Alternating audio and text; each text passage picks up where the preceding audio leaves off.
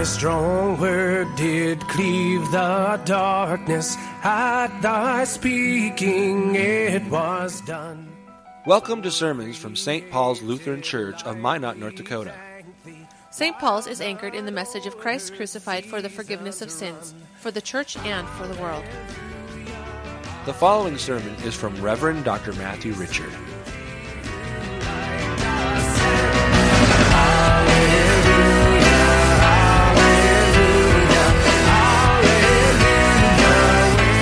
The Old Testament reading for Ash Wednesday is from Joel chapter 2.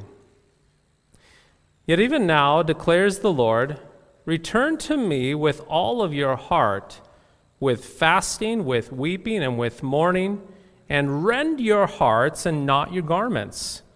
Return to the Lord your God, for he is gracious and merciful slow to anger and abounding in steadfast love, and he relents over disaster. Who knows whether he will not turn and relent and leave a blessing behind him, a grain offering and a drink offering for the Lord your God? Blow the trumpet of Zion, consecrate a fast, call a solemn assembly, gather the people, consecrate the congregation, assemble the elders, gather the children, even nursing infants. Let the bridegroom leave his room and the bride her chamber between the vestibule and the altar, let the priests and the ministers of the Lord weep and say, Spare your people, O Lord, and make not your heritage a reproach, a byword among the nations. Why should they say among the peoples, Where is their God? Then the Lord became jealous for his land and had pity on his people. The Lord answered and said to his people, Behold, I am sending to you grain, wine, and oil, and you will be satisfied and I will no more make you a reproach among the nations. This is the word of the Lord. Thanks be to God. In the name of Jesus, Amen. Do you ever notice how celebrities and politicians apologize on the news when they mess up? Yes, how do they apologize on the news when that microphone is in their face and the cameras are on them and all ears are listening, how do they apologize? Next time that a celebrity or a politician apologizes after they land themselves in a huge scandal, watch and listen to their apology. Yes, watch and listen carefully. Whether they had an affair or embezzled money or lied or some other kind of issue, mark this their apology, yes, their apologies are all the same. They're all the same. Sure, some of them will cry, the mascara running down their face, while others may use a serious voice when they apologize. But nonetheless, in the end, it's all the same. It's all the same. Their apologies are all the same because they only go as far as they need to to cover up the consequence of their infraction, and they never give an inch more. In other words, if they're caught in a so called minor wrongdoing, they will not give a major apology. Yes, if they are caught in a minor offense, they will not give a major apology. But they will give just a minor apology to meet the offense. Why give a major apology if only a minor apology is needed? If they did something that was a bit more than a medium or perhaps even a small offense, let's just say it's a medium offense, a medium infraction, they will then indeed give a medium apology and not an inch more. Again, the degree of their apology is typically gauged in how much they messed up. If they're caught with an affair, yes, they will apologize for the affair, but certainly they will not bring up the affair that they had the year before. But, my friends, don't we all do this? Don't we all do this, myself included? Dear friends, consider the fact that we really do not like to apologize in the first place. We don't like to say we're sorry. It does not come natural to us. We simply don't. We do not like to apologize. We don't like to be wrong. Our old Adam is stubborn. We don't like being wrong, and it certainly grinds our gears when we have to admit that we're wrong and say that we're sorry. Those words come off as a stutter for many of us. I'm, I'm, I'm, I'm sorry, and we have to force it out. But when we do apologize, the majority of our apologies, well, they tend to be half baked. We surrender our ego and we cough up some sort of superficial apology only when we need to, and often to just make things and problems go away. Say you're sorry, we say to our kids and to one another. You better say you're sorry. And then what happens? I'm sorry. Well, that didn't sound like you meant it, but good enough. Now go your separate ways. All is good. We apologize. Just enough to make things right. Kids, well, you apologize to mom and dad just enough to make sure that you don't lose your cell phone and you can still keep those keys to the car. Husbands, you apologize to your wives. Yes, husbands, you apologize to your wives just enough to make sure that the bedroom sheets don't grow cold. Wives, you apologize to your husbands just enough to make sure that he doesn't think twice about getting you that new ring, that new bling that you may have hinted at for the last year. You get the point. We all do it. But this brings up an interesting point. Why apologize at a level 10 apology when it's only a level 3 offense? Why apologize this much? Well, I guess we have to admit that this is how the world often works. Our world is pretty superficial. It's shallow when it comes to making an apology. It's shallow when it comes to issues of repentance. You see, more often than not, when a person does wrong in our world, an apology is needed to recognize that a wrongdoing has been committed. We demand an apology. And then there must be an atonement, an atonement to make things right, to appease that wrongdoing. For example, if a sports athlete decides to slap a woman around, he must say that he's sorry and shed at least two tears on the camera, and then he must check himself into anger management for an atonement. See, the world, for the world, repentance is all that matters on the outside. It has to be done and conducted on the outside. That's all that's needed. Checking off a couple things say you're sorry, shed a tear, go into management, it's atoned for. But this is not how it is with God. That is not how it is with God. It's not how it is true for the Christian faith. This is not how it works for you and me. In our reading from the Old Testament book of Joel, we hear about repentance. God calls the people of Judah to repent. They were to put sackcloths on their heads. They were to stop actually eating food for a time. They were to weep. That means cry. They were to lament. They were to actually take their clothes and tear them in two, to shred the clothes on their body. Now, our immediate reaction as we read this, as we contemplate the book of Joel, we would all conclude that this is most definitely a level 10 apology. It is definitely 11, a level 10 or perhaps maybe even a level 11 apology. It's that kind of repentance. It would be what we would consider a major apology. But truth be told, sackcloths on the head, no food for a time, crying and lamenting before God for sin, get this, it's still not enough. It is still not enough. Instead, get this, we hear that God tells us that we are to rend our hearts. The word rend is not a very familiar word to us. Nevertheless, it's a word that means to tear, to rip into pieces. In other words, in the ancient biblical times, when a great terror or a great problem or a great grief came upon a person, a real, something huge, let's just put it that way, something that was out of the ordinary, something that was a great kind of pain that was too deep to even express with words or even comprehend. Well, they would grab their clothes, typically by the neck, and they'd rip them. They would rend their clothes from their body, ripping them to shreds. Tearing your clothes was an expression of extraordinary and uncontrollable emotion.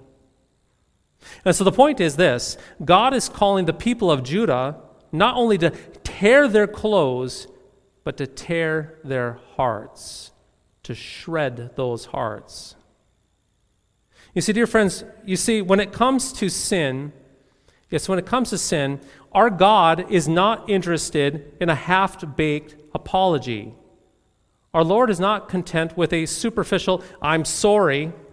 The reason being, well, sin is not child's play. If it was, then a simple sorry would suffice. But sin is not child's play. Sin is not a drop in the bucket. It is not small potatoes. It is not a breeze. Sin, it damns. Sin, it kills. Sin, it deserves wrath. Sin merits hell. Sin earns punishment. Sin deserves condemnation. And so when we sin, anything less than rendering our hearts, splitting our hearts into pieces is shallow, it's careless, it's foolish, it's nothing. It's just for show. But this sounds mean. This sounds mean. Why would God want our hearts split into hundreds of pieces? Why would God call us to rend our hearts? Such a violent word. Why would He, why would he pose that to us in our reading from Joel this evening? It's quite simple. The Lord God wants you and me to get into touch with reality. He wants you and me to sober up, to sober up to the damning reality of our sin, to see sin how it really is, and then to sigh and then to weep.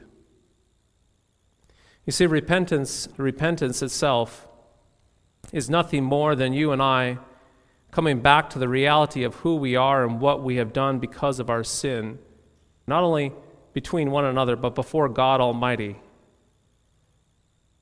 Repentance is not offering a half baked apology or a silly atonement for our mistakes. You know, I can, I can make it up, God. I will just do these things. That's nonsense. No, repentance is us coming all the way back to the reality that we, that I, that you and I, that we are poor, miserable sinners who deserve God's wrath and his punishment. Repentance, get this. Repentance is saying, like we said here this evening, what we say every Sunday in our confession of sin each Sunday morning, it's us taking this fist and it's beating our chest beating to hear it right here in our bones. God, you could kill me and send me to hell, send me to hell itself, for that would be fair and that would be right, because I am a poor, miserable sinner who has failed you and failed my neighbors by my thoughts, my words, and my deeds. Have mercy. Now, some like to think that if they truly rend their hearts, that if they properly come to the end of themselves, that God will stand up and he will look at a torn up, rended heart, and God will stand up and he'll clap his hands. He'll say, Wow, well done. You have repented correctly. I'm impressed. That was a 10 plus apology. You sure landed that apology. I guess I now must owe you a little bit of forgiveness to pay out because you apologized correctly. Dear friends, when the reality of our sin and the condemning force of the law grind us into fine powder and leave us with shattered hearts, it's tough to hear this, but God does not owe you and me anything. He does not owe us a single thing. Even if you get in touch with reality and recognize the magnitude of your sin, God does not have to forgive you. He owes you nothing for your sin and your confession. You could perfectly confess your sins, and God could still send you to hell. And that, my friends, yes, that would be perfectly fair. It would be perfectly just of God to send you to hell. But He doesn't. Did you hear that? But he doesn't. It would be fair for him to do that, but he does not do that. You see, we hear also tonight, we hear also tonight that your God is kind and merciful. He is patient. He shows you pity. He shows me pity. How do you and I know this to be true? We know this to be true because we hear from His Word. For God so loved the world that He loved you, that He gave His Son, His one and only unique Son. And this is why so that you would not be destroyed, so that you would not be condemned, so that you would not find the fires of hell themselves, so that He would claim you and forgive you. And so he forgives you not because you are perfectly repentant, as if you are worthy of a reward. No, he forgives you because of Jesus. Jesus who died for the ungodly, Christ who died indeed for the ungodly. You see, the forgiveness of Christ is not for you when you are doing well at being sorry. No, the forgiveness of Christ is for you and me because our Lord is rich in mercy. He's abounding in love for people who are too weak and too sick in sin to do anything to get themselves ready for God's favor. Christ, He comes to empty handed, dead, beggarly, and poor sinners to graciously forgive and cleanse. And so, baptized saints, this evening, listen up and hear this. We are spiritual orphans. This is most certainly true. However, you are adopted in Christ. We are guilty of sin. This is most certainly true. However, you are justified in Christ. We're enemies with God because of our rebellion.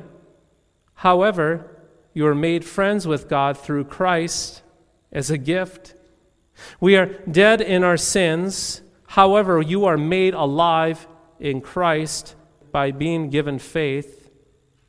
We are blind to righteousness. However, we are given eyes to see in Christ.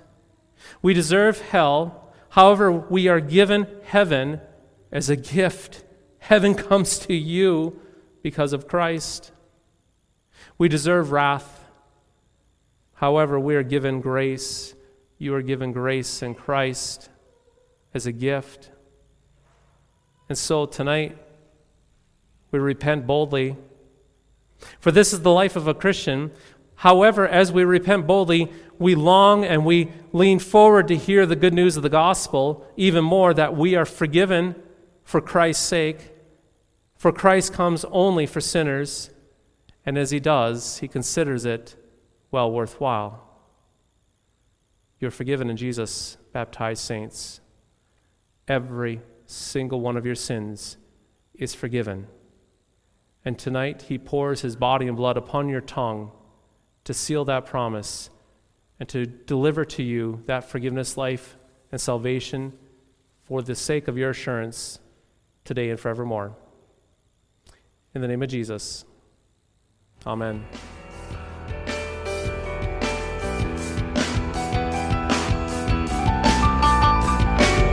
Thy strong word bespeaks us righteous, bright with thine own holiness.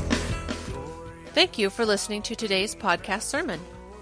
You can access a full manuscript of today's sermon from Pastor Matthew Richard's blog at www.pastormattrichard.org or visit St. Paul's website at www.stpaulsminot.org. The Lord bless and keep you.